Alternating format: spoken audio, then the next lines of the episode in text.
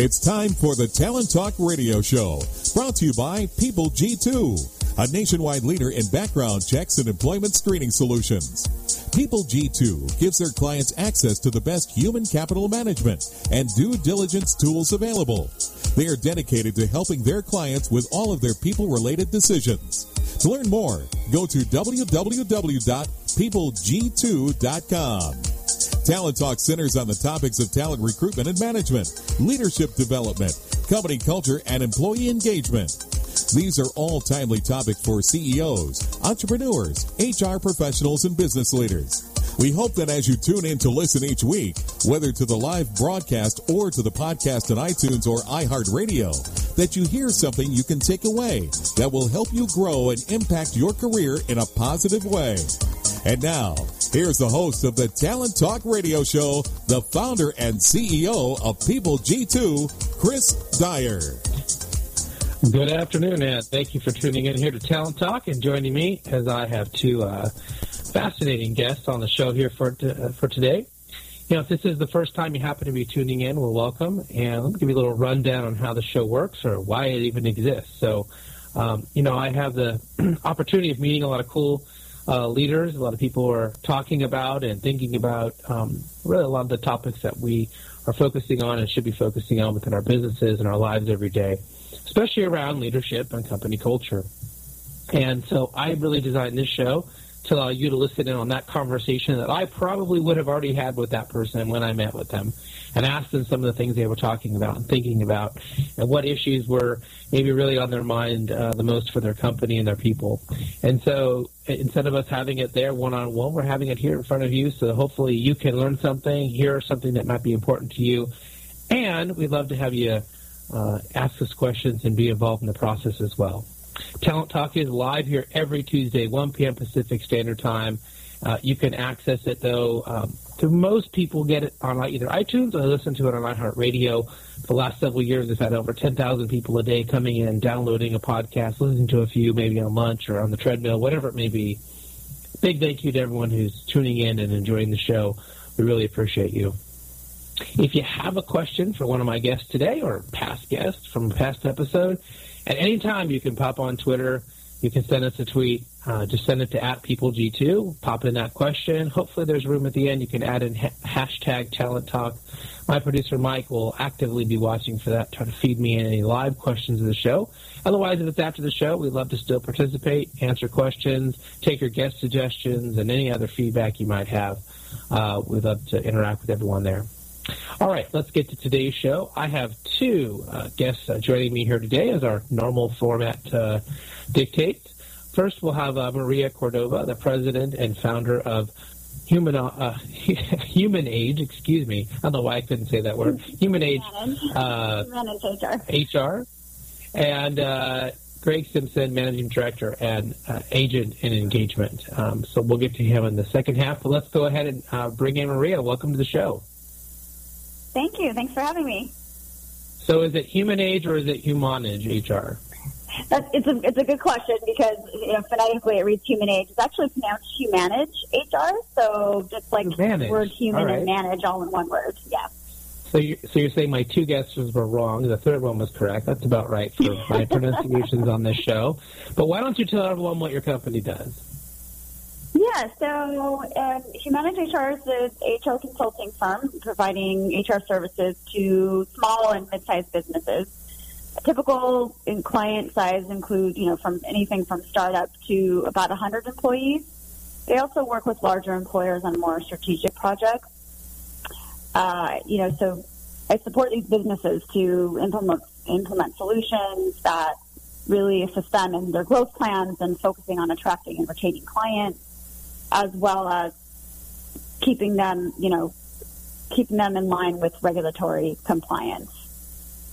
Uh, some of my businesses just need a few hours of advice, and others need ongoing consulting support and more of, of an HR partner. Many of them are too small to actually have a dedicated HR practitioner in house, and it's sort of an added hat to someone like the controller or the HR I'm sorry, or the office manager who really isn't, it's, it's not their field of expertise, so they need another resource, and that's where I come in. Well, it sounds like um, you have a lot to offer. A lot of companies are all all kind of on the spectrum, and a lot of companies, like you said, aren't really at a point where they can have a full time person, where they can't afford it, maybe they don't have a consistent need.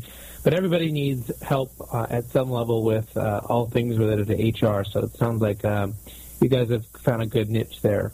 We could talk a little bit about the culture that you've created within your own company, uh, and what is it that kind of drives it. Uh, yeah, and maybe hopefully drives your own employees.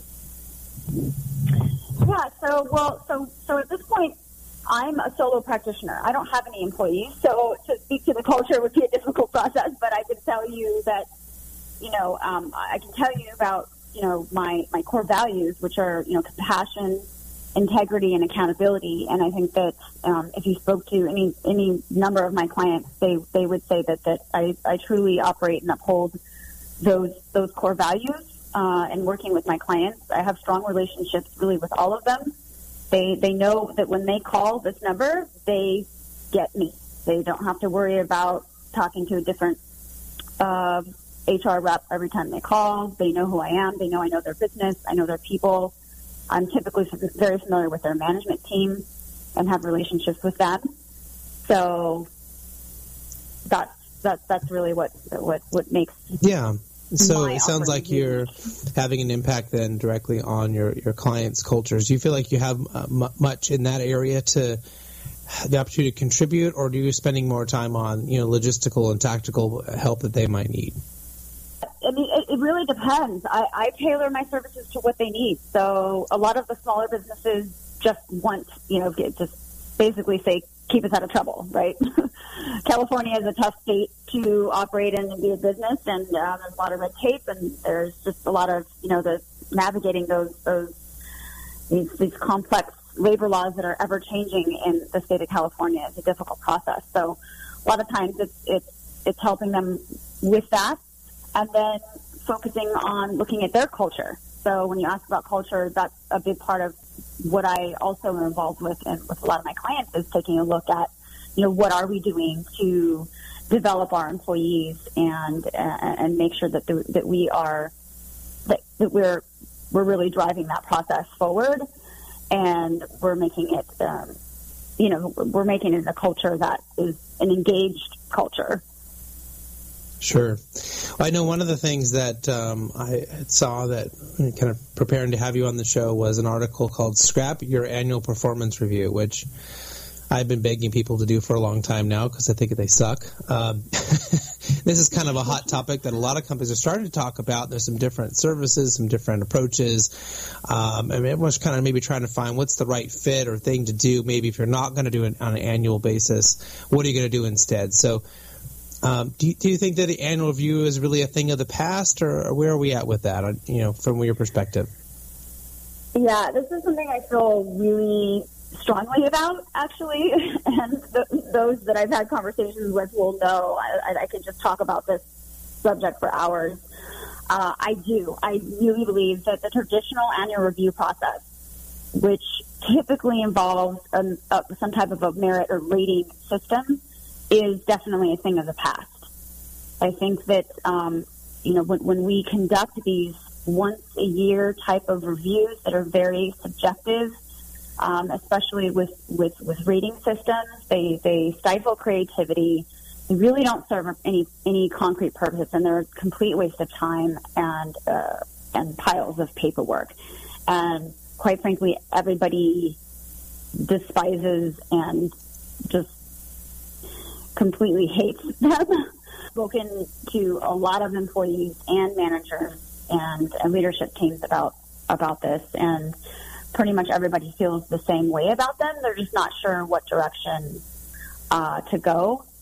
But I did, as I mentioned in my in my article, uh, the merit system that exists today in traditional reviews can be actually traced all the way back to World War One and a process that was used by the military to identify those, you know, poor performers for discharge or transfer. And it's, it's really an outdated process. It's out of touch with the needs of employees today and just a part of a number of processes that will really pull employers out of that competitive playing field that they need to be in.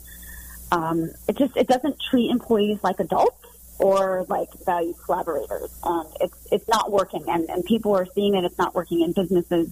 Successful businesses, including large businesses, are, are recognizing that. So we're starting to see a shift. Well, this really goes back to the managed by default. So whatever like kind of basic thing you learned somewhere along the way, whether it was how your parents, you know, parented you or your teachers interacted with you, people often show up to manage and they expect people to do what they say because they said so. Or they do an annual review because that's just what everybody does and it's not necessarily the, the right thing or the best thing. Um, and that comes back into training and that you know, being uh, open to explore different things. So you know, maybe if if a company recognizes maybe the annual review isn't working for them and they would like to explore change, you know, what advice would you have, you know, for those wanting to know how to identify poor performers and still do that HR type of activities? And how do you document that process? How do you find those people?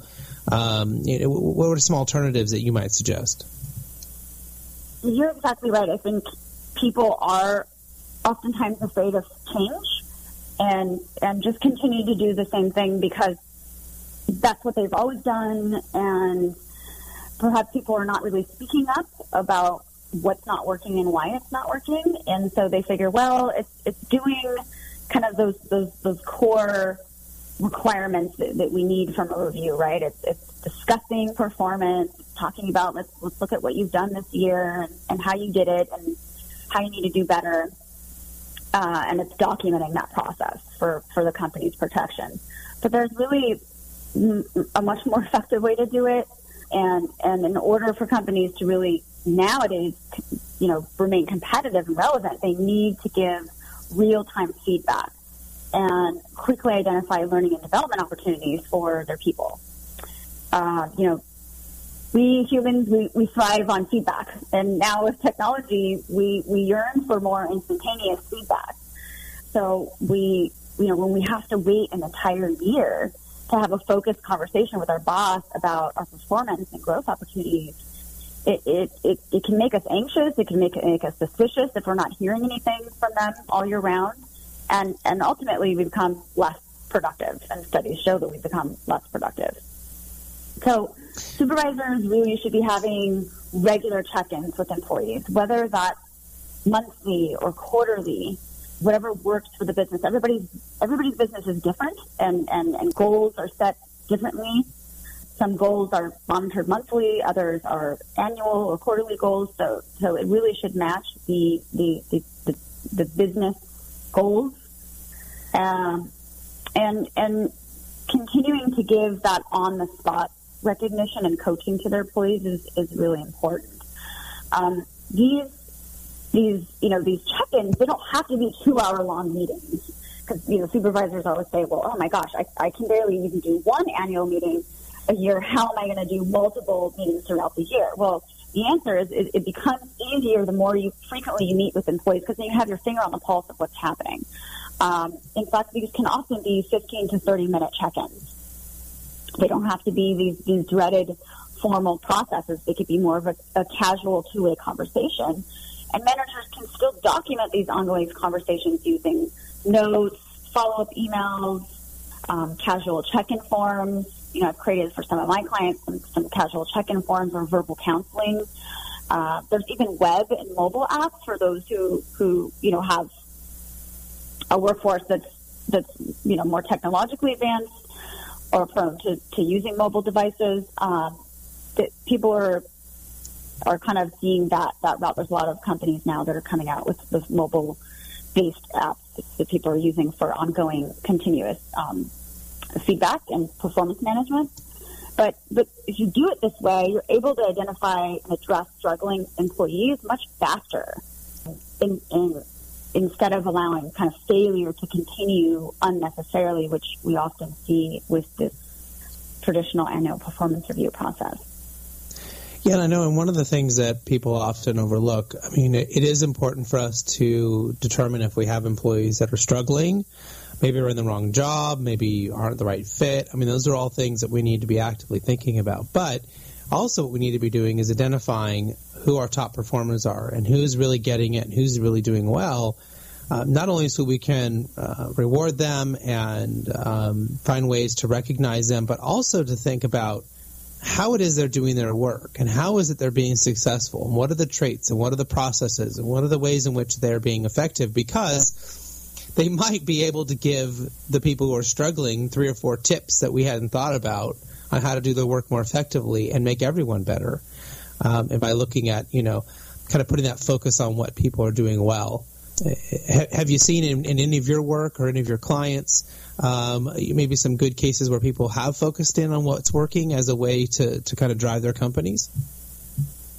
Yeah, I mean, with my clients, I mean, we're we're not just seeing it with the with with the big companies. Um, however, I do think it's important to mention that the big companies are making this shift and kind of leading this leading this change. I'll give you an example with one of my clients, but I, I do want to mention that somebody like GE, right? GE is a big corporation. They have the money to invest in these, this type of change, but they're they've completely done away. They've reinvented their review process from they they, they were doing stack ranking to now doing a continuous feedback, and they've created their own mobile app their supervisors use to, to define goals and have conversations with employees that they call touch points.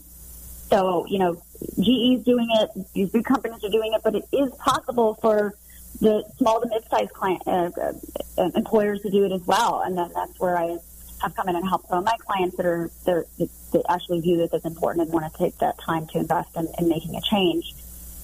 And so what I've done is I've I've come in and I've helped them, you know, just sort of revamp this this, this process and implement a performance review process that involves training supervisors to talk more about development with their employees and, and give them continuous feedback throughout the year.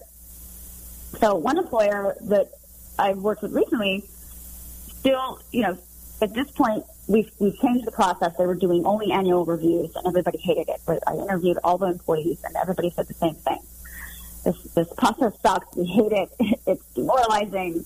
Uh, we dread it. And so we, we changed it. And so now what they do is they still meet with their employees annually to discuss goals and strengths. Uh, but during this meeting, they also empower their employees to create their own personal development plan. So once the, so the, really the employee kind of takes a active role in this process. It's not just the supervisor saying, "Let me tell you, I know how. Let me tell you how good you did. Let me tell you if you're a one or a five in these areas over the past 12 months." It's more forward looking and talking about future growth. And the employee really kind of takes about the reins and says, "Okay, I'm going to take the feedback from my supervisor." and then create my own personal development plan. But now that doesn't mean that the supervisor doesn't have goals for, that they've set for their employees as well, because they do. But this is this is the employee being able to say, you know, I want to take ownership of this process. And then the supervisor and employee then agree to meet regularly based on the goals set in their personal development plan to help that process move along. And that might be monthly or quarterly, depending on the, the personal development plan. And there's a simple one-page form. You know, we're not talking lots of piles of paperwork. It's a one-page form that's used to document these check-ins, and the supervisor also has a verbal counseling form they can use to document other coaching opportunities outside of that personal development plan throughout the year. They can do that in real time. It's, it's, very simple. Um, we have to train the supervisors to continuously recognize employees, even if it's a simple, hey, you know, thanks for taking extra time with that customer the other day to resolve that issue. Really you know, we really see you embody our core values and you helped see them, you help us, you help them see what our company is all about, things like that. So it did involve training and, and coaching with the supervisors first. It did involve having them take an active um, role in this change as well, so that the supervisors didn't feel, just feel like this was just, you know, a change that was just thrown at them. They were a part of this change and a part of embracing do you think that's that's a good way to really make sure that we're driving actual change in the for the company? Um, you know, is it is it involving it? Um, it sort of seems like there's a balance between the leadership of saying this is the direction we need to go, right, and pointing the ship in the right direction, but also then allowing people to to decide how big the sails should be, right, and what color they should be, and how often we're gonna we're gonna do all these different things. So, what do you, what, what's sort of the mix in your mind to make that work? Think whenever possible, we should involve our supervisors in, in a change as much as possible. You know, solicit the feedback about what's working, and what's not working. You know, once that process is developed, as, as much as we can involve them in developing that process, uh, you know, training them well to really understand why this change is necessary. Uh, because we can't really necessarily rely on them to understand why the, the change is necessary. Um, uh, I've had some supervisors disagree in the beginning and, and kind of resist the change, but then later turn around and come to find that they actually like prefer the process. But uh, getting them to understand why the change is necessary and how you know the positive outcomes they'll have and how, how they will benefit from this as a result. So. Eh, you know, it's, it's a delicate balance because supervisors, they, there's, there's really no stretch for time, right? There's, they, they, they don't see how it's possible initially, for the most part, how they can make the time to regularly meet with employees. But right. once they got, they get to see over time how that actually works and how it works better, and actually saves them time in the long run, they start to embrace that that process. So, so they do. Yes, supervisors need coaching, they need training too, um, and they need to be held accountable for ensuring that the process works. Um, so leadership after implementing a change should check in with employees to ensure that supervisors are you know doing doing their part and, and hold them accountable to, to doing their part. Emery, we're having a, just a slight bit of hard time hearing you a little bit sometimes. I'm not sure if your microphone is kind of going in and out from where you're at, but um, just wanted to, just in case Sorry you can make an adjustment on your end. I'm going to try to move around and see if that is. There we go. That sounds better. better. Yeah. Okay. So one of our favorite questions to ask our guests um, is: Is there a book that you're reading right now, and maybe you could tell us about it? Yeah, yeah, there is a book that I'm reading. Actually, I just started reading a book um, called Microaggressions in Everyday Life in Race, Gender, and Sexual Orientation. Um, it is about the damaging consequences of you know everyday everyday bias, uh, prejudice, and discrimination upon marginalized groups in our society. And you know they you know they include everyday slights and insults and indignities that are oftentimes made by well-intentioned, you know, moral, decent people, you know, family members, neighbors, coworkers, employers. And I think, you know, this struck me as an important thing for, you know, me. I want to become more aware. And also because in the world of HR, I think diversity and inclusion is a necessary topic. So actually, when I finish the book, I plan on writing a blog a blog on this because I think it is an important topic, um, not only now, you know, in our in our world and our in our uh, politics and in all of our world. It's important for us to to be more aware.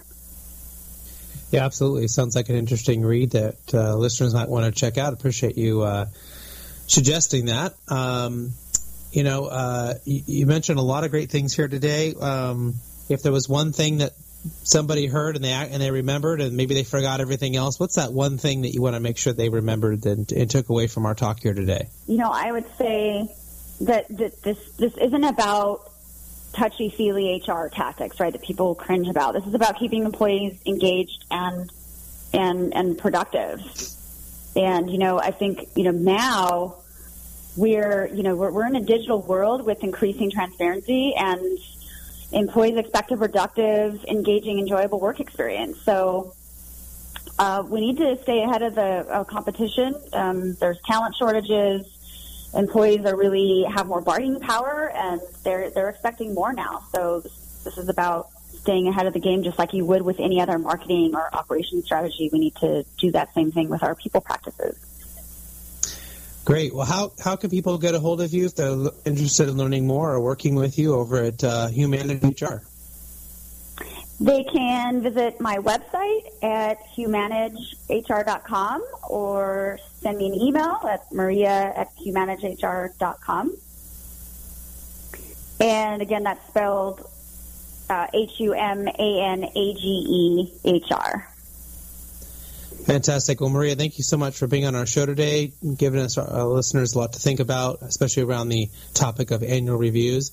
Um, hopefully, they can use something uh, that we talked about today in their own careers and experience. Um, and hopefully we can have you come back at some point and give us an update on everything that you're doing. Yeah, I'd love to. Thanks for having me. It's been fun. All right. I'm going to take a quick commercial break and then we'll right back with my second guest, Greg Simpson. Imagine buying a newspaper and discovering that the news you're reading is six months old. There isn't much that stays the same for six months. And the same thing goes for background checks. In a time when so much outdated information is being passed around, it's good to know that People G2 offers something different. At People G2, we provide today's intelligence, not yesterday's news. Our value added approach offers you a fully FCRA compliant solution that includes up to the minute information. By combining industry leading technology with old school human investigation, People G2 is able to give you information that is accurate right now, delivered quickly to our online system, or integrated with your HR system. So ask yourself, are you comfortable working with old news, or are you ready for a different kind of background check company? Visit peopleg2.com or call 800-630-2880. That's 800-630-2880 or peopleg2.com. Well, welcome back to the Talent Talk Radio Show. If you're just uh, joining me, you missed a great interview with uh, Maria Cordova at Humanage HR. Uh, but you can listen to her uh, her little segment there in a couple weeks. We'll be have it up on iTunes and listen to it on iHeartRadio once it's published. You can also go to talenttalkradio.com and listen to any of the shows you've heard uh, here today or in the past. So last uh, we've been doing this for three, four years now. There's lots of episodes up there, and uh, love for you to check them out. All right, next up we have uh, Greg Simpson, the managing director at Agent of Engagement. As a reminder, you can tweet him a question. Uh, we'll try to feed it to him by sending it to at PeopleG2 and include that hashtag Talent Talk, and we'll try to work it in. But Greg, uh, thanks for joining me today. Chris, thanks for having me. I'm excited to be talking about employee engagement. Yeah, it's one of my favorite things uh, to talk about: engagement, culture, leadership, all that stuff. It just uh, I like it so much. We have a radio show once a week about it. So you seem like the right guy to be talking to. Why don't you tell everyone, everyone a little bit about yourself and, of course, what your company does uh, in engagement? Certainly, Chris. Uh, a little about me. I believe that an engaged workforce is the foundation of organizational success. And whether in a corporate or consulting environment, I've been able to create award-winning workplace experiences that engaged employees at all levels of Fortune 150 companies such as Accenture, State Farm Insurance Companies, Deutsche Bank, and Microsoft. In um, 2013, I founded Agent in Engagement, where we help company leaders provide talented individuals with compelling reasons to join, engage, and stay with their organizations. Our mission is simple. It's to help companies and their employees succeed by creating a more meaningful, productive, and engaging workplace experience. So I'm gonna I'm gonna set you up with a with an easy question. Hopefully you you'll give us a fantastic answer to. What is it that's so important about an engaged workforce? That is a huge question, Chris. Let me um, let me start with talking about where we are currently in terms of employee engagement, according to Gallup. I'm going to tell a little story. Let's say our company is a sailboat and we have 10 crew members on board. So we're out at sea, and as a captain, you, you take a break, you look around your crew, and what do you see? You notice that three people, three of your crew members, are tacking and jibing with all their might. They're the ones that are making sure you're going in the right direction with your with your sailboat. Then you notice there are five more that are just kind of sitting there taking in the scenery. They're just enjoying the view. And then you realize that those last two people, well, those last two people threw the anchor in the water while you weren't looking. So we have three groups. We have the engaged, the not engaged, and the actively disengaged. And to put that in impact of the two that threw that anchor in the water, that actively disengaged group alone costs the U.S. economy about half a trillion dollars in lost productivity each year. Then you add in the lost productivity from the 50% of your employees that aren't engaged or not engaged, and you can see that even a small improvement can result in a huge increase in your company's bottom line. So that's a little background about where we are in terms of employee engagement. With that, let's talk about some of the latest intelligence about the benefits of employee engagement. It is well documented that an engaged workforce results in many, many benefits, such as increased employee retention and lower turnover, reduced absenteeism, increased productivity, increased profitability, better innovation and creativity within the company, better product quality, increased shareholder performance, and it even leads to increased customer satisfaction and retention. There are just so many benefits that it really should be a no-brainer for companies to focus on.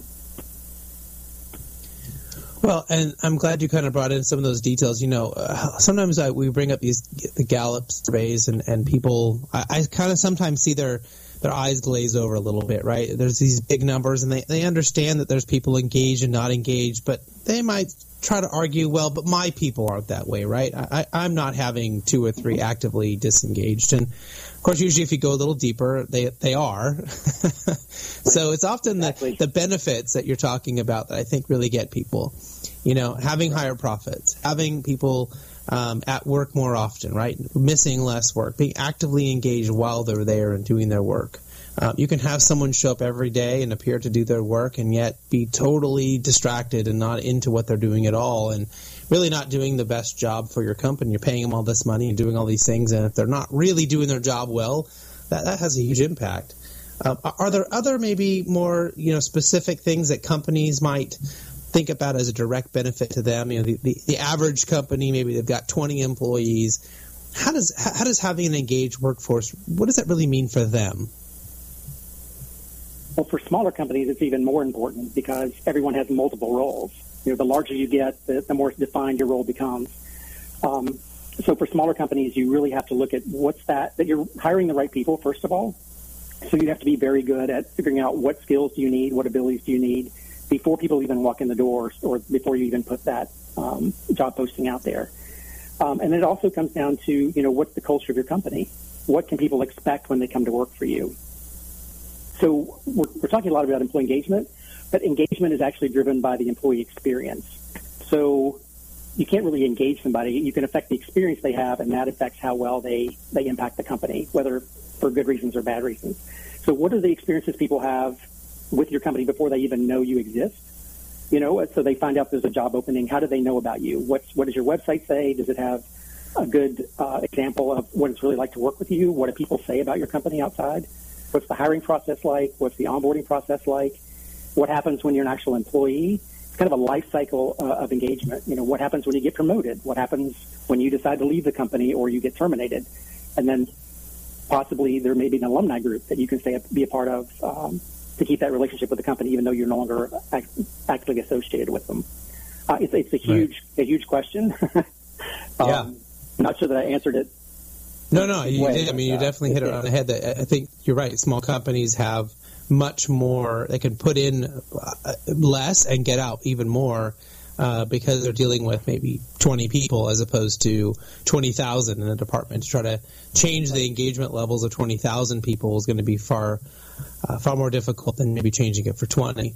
Um, right, and those smaller and medium-sized companies, they understand the importance of employee engagement because of that. So they, there's kind of a connection there to I understand why I need this. And that's where a bulk of my work comes from with small and medium sized companies because they figured it out. Oh, I've got to keep my people engaged so that my business can succeed.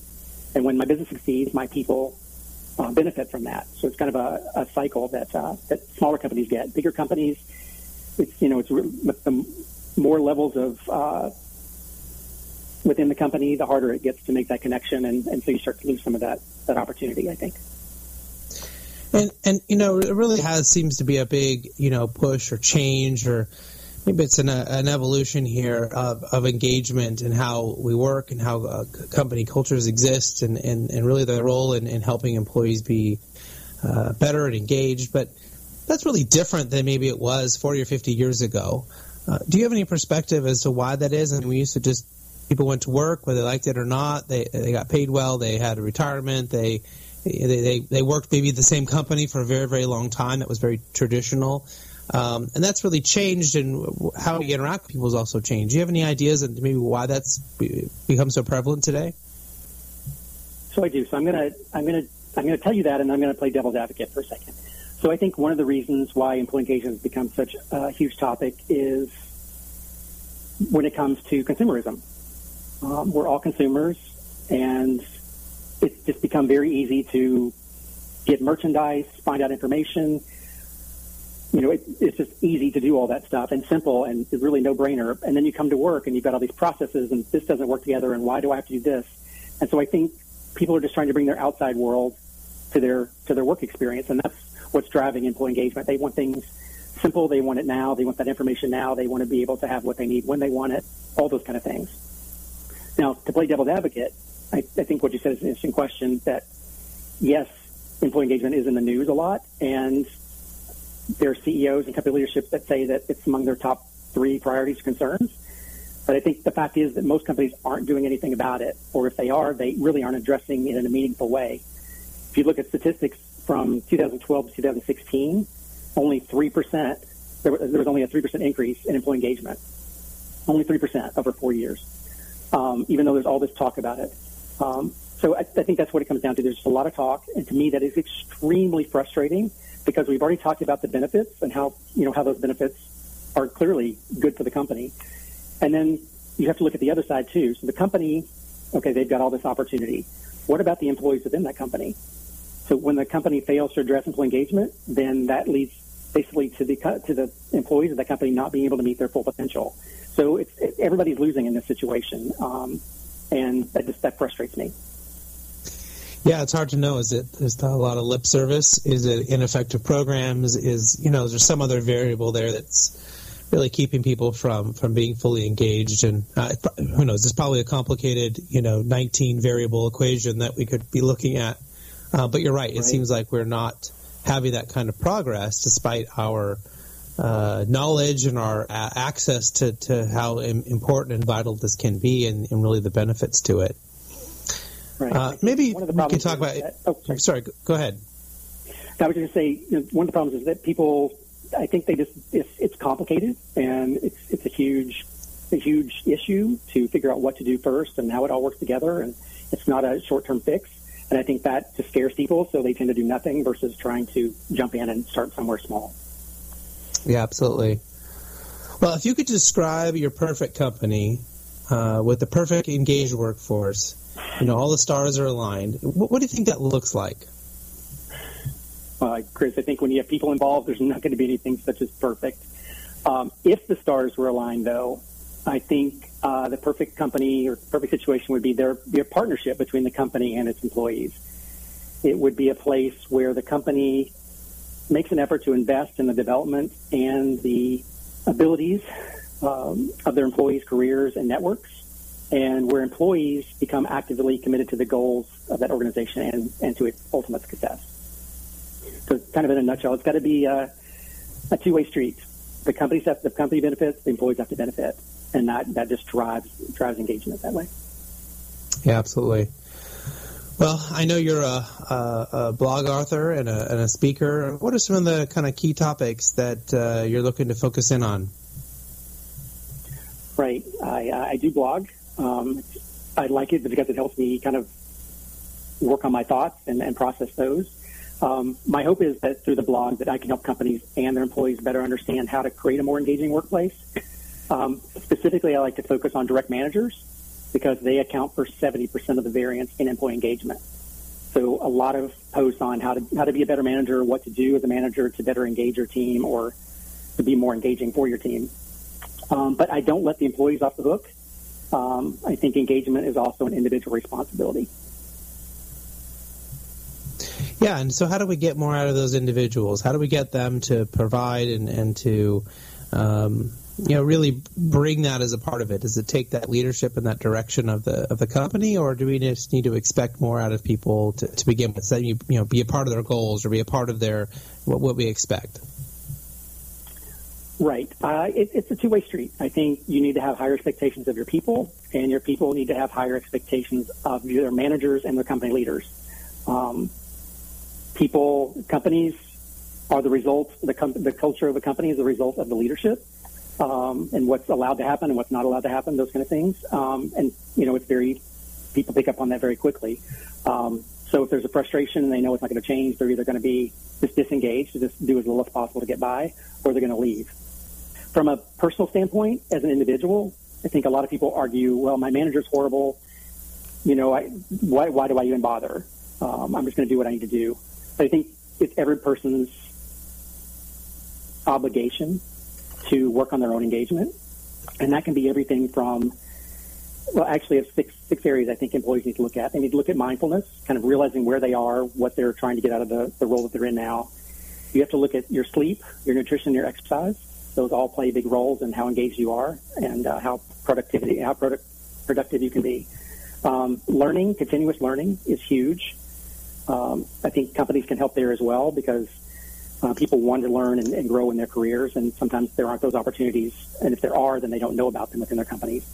And then, really interesting one is that employees have to learn how to disengage, and that's huge in this era of smartphones and always on. Is that you need that time away from work to regenerate and, and re-energize, so that when you go back to work, you'll be more refreshed and, and can make an even bigger impact. Yeah, we love to have uh, this talk with people in my own company, and uh, you know, unless there's some real specific reason why, I usually will tell people go on vac- they're going on vacation. I'll say have a great time, and we'll say something to the effect of if you're wired, you're fired, and and, and, it's, and it's a joke, and we're not really going to fire them, but you know, we tell them, you know, get off your phones. Like, don't check your email. Just we, we got it. We can cover it. Go and disconnect article, um, and, and enjoy your enjoy your life, or enjoy your week, or your two weeks, or whatever it is. Right. Right. There was actually an article, of the Huffington Post, Arianna Huffington. When people go on vacation, they delete everybody's. They delete all the emails that person gets while they're on vacation so that when you come wow. back, you don't have a, a, a, inbox full saying yes. And they put a note there saying, you know, this person's on vacation. I'm not going to be checking it. It will be deleted if it's important. You know, get back with me when I when I come back, or you know, here's somebody you can talk to right now. But yeah, so that that takes that burden off of you know knowing when you go on vacation, you've got to come back to thousands of emails. How are you going to get through that? So that anxiety is kind of lifted for those people. Yeah, that's a that's a really interesting idea. I, I kind of like that one because when I go on vacation and I try to follow my own advice, I usually come back to two to three thousand emails, and I just go, right, ugh, right, right, yeah. yeah. And how, how really have to be CC'd you know, that many times? your vacation, and you come back to nothing. So yeah, right. Oh, that sounds great. Well, uh, you, you, talked about uh, you kind of brought up bad managers there a few minutes ago, and uh, I know I had a question about that uh, if you look at the Gallup polls, you look at a lot of engagement surveys, bad managers, bad bosses comes up as, you know, always one of the top things that causes yeah. people to leave, causes people to be disengaged. And so what do you think we should do with bad managers or bad leaders? Is it, do we train them? Do we, do we try to help them? Do we get them to be better? Or do we identify them and get them out quickly? What, what's sort of the best path, do you think, for, for that? So yes to all the above. So let me throw some more statistics at you from Gallup. Gallup actually postulates that one in 10 managers should, are in the right role. One in 10 should be in that role. One or two more with some training can develop into an effective manager. And, and that's the good news. Unfortunately, that means that 70% of all managers lack the managerial qualities they need to be successful. So that's a lot of people in the wrong roles, and companies just wouldn't be able to move those people out of those roles and, and still be able to function. Um, so it's kind of a, a two-way street. I would hope that people that are in the wrong role, um, and managers know when they're in the, wrong role, because um, they're miserable just as much as their employees are. I would hope that they would find ways to move into another role that's more suited to their skills. And I would really encourage companies to rethink their career progression and the promotion processes. Right now, the American way is the only way up is through management. And not everybody is cut out for management, as we've learned, and that's what this engagement talk is about. There needs to be some other sort of um, subject matter expert role or some other way that these people who are really good at what they do can continue to progress in the company without having to go into a role that's going to make them miserable, make the company miserable, make their employees miserable, and, and ultimately hurt the bottom line of the company. Well, it's fascinating to hear you say that because I was just having a conversation with someone who um, was recently deployed, uh, worked for us, and was deployed um, for 11 months in the Navy He's a great guy, and he got a promotion, and he loves what he does. A subject matter expert, like you said, loves what he does. But now, because of his promotion, he's managing people, and he hates it. Mm-hmm. Yeah. and he's probably yeah. gonna retire from uh, from the military because of it. Um, which right. is so the military he, loses this great individual contributor because right. they put somebody in the wrong role. Because right, he doesn't want to manage people. Huge, yeah. Right. I think that's a huge thing too. Is a lot of manager or a lot of companies now be saying, "Oh, okay, so I'll just fire all these people that aren't good managers and we'll hire new people. And to me, that is the worst thing you can do from an engagement point from your company to begin with, because people are going to think, oh my gosh, they just fired all these people for no reason, you know, just because of bad managers. The company is the one that put them in that role. the company needs to be the one responsible for helping them find another role within the company. It's not just a get rid of these people. There's an obligation there. Um, it's not the person's fault that uh, that they're put in the wrong role. Right, right. Are there some ways in which you think companies can can adequately evaluate their management to determine who's you know doing well, who's not? I mean, it's got to be more than just whether or not the people below them are happy. There must be some other factors as well. Do you have any that you might suggest? Right. I think there are a lot of metrics out there, um, turnover metrics, um, employee engagement surveys that, that companies do that will, will tell you who's really well. What I do, and it's a much more time consuming process, is when I meet, when I go into a company, I actually meet with each manager individually. I ask them one question. Tell me about your people. And you can tell the good managers from the bad managers based on their responses to that question. Bad managers really don't know their people. They know some of the basics of what they do in their job, but they don't really have any context around what their strengths, weaknesses, what their outside interests are. No way to know how to, you know, help them get to that next level or even what next level those people want to get to if they do. So, uh, right. Well, yeah. That's a great insight, and hopefully something that's that's just one of the little kind of nuggets we love to have on the show that someone can take back and use right away, um, and, right. and, and, try to help uh, figure out maybe who's a good manager and who's not, who's working for their company, uh, and maybe who's not. So. Uh, one of our favorite questions is to find out about uh, what you might be reading. Do you have a book that you're reading right now, or that you often suggest that people check out? I do. Um, hold on, let's see. Oh, I just finished it this weekend. Oh, here it is. It's called uh, The Good Authority How to Become the Leader Your Team is Waiting For. It's by Jonathan Raymond, and it's really a practical guide about better engaging with your people instead of trying to get them to engage. Um, I've actually rated it as one of my top picks on my 2017 reading list, which I keep out on my agent engagement website. So if you want the link to the book, you can go out there and find that. And can you say the name of the book and the author again? Sure. It's called The Good Authority How to Become the Leader Your Team is Waiting For by Jonathan Raymond. Sounds fantastic. well, me, let me let me add one more book in there that I highly sure. recommend. It's called The Day the Crayons Quit by Daywalt and Jeffers. It's actually a children's book, but it's a fantastic allegory for helping managers understand how employees become disengaged. Well, uh, anything that's easy for people to understand is always a good way to start. start with simple, yes. start with basic. exactly. Well, you, have mentioned a lot of cool things here today. Um, you know, if someone was um, not listening very well, or maybe slightly um, distracted, or maybe there was just too many good things to remember all of them. If, if they remember just one, what, what's the one takeaway you think that, that someone should take away uh, from hearing uh, you talk here today on the show? I think the one thing to take away that employee engagement is not easy. It's not a quick fix. It involves a lot of time and energy and dedication um, to your people and to make sure that your company is doing what you need to do for those people. Well, uh, Greg, I really appreciate you being on the show today. Uh, how can people get a hold of you if you uh, they want to learn more about uh, Agent of Engagement? Sure. You can learn more about me and read more about employee engagement by visiting the Agent of Engagement website you can like us on Facebook or you can follow us on Twitter at AGT in engagement. Well, Greg, again, thank you for being on the show. Really appreciate all your insights and nuggets that you gave us today. Hopefully, we can have you come back and give us some more at a later date uh, uh, back on the show. Thanks, Chris. I really enjoyed it. Would love to come back. All right. Thank you, everyone, for listening to the show today. Hopefully, you've gained something that will help your own career in a positive way. Uh, next week, my guest will be Aaron Schaefer, a partner in the Schaefer Psychology Institute and a part-time faculty member at UC Irvine, Chapman, and Webster University, focusing on change leadership and business process improvement. So until then, do what you love and show the world how talented you can be today.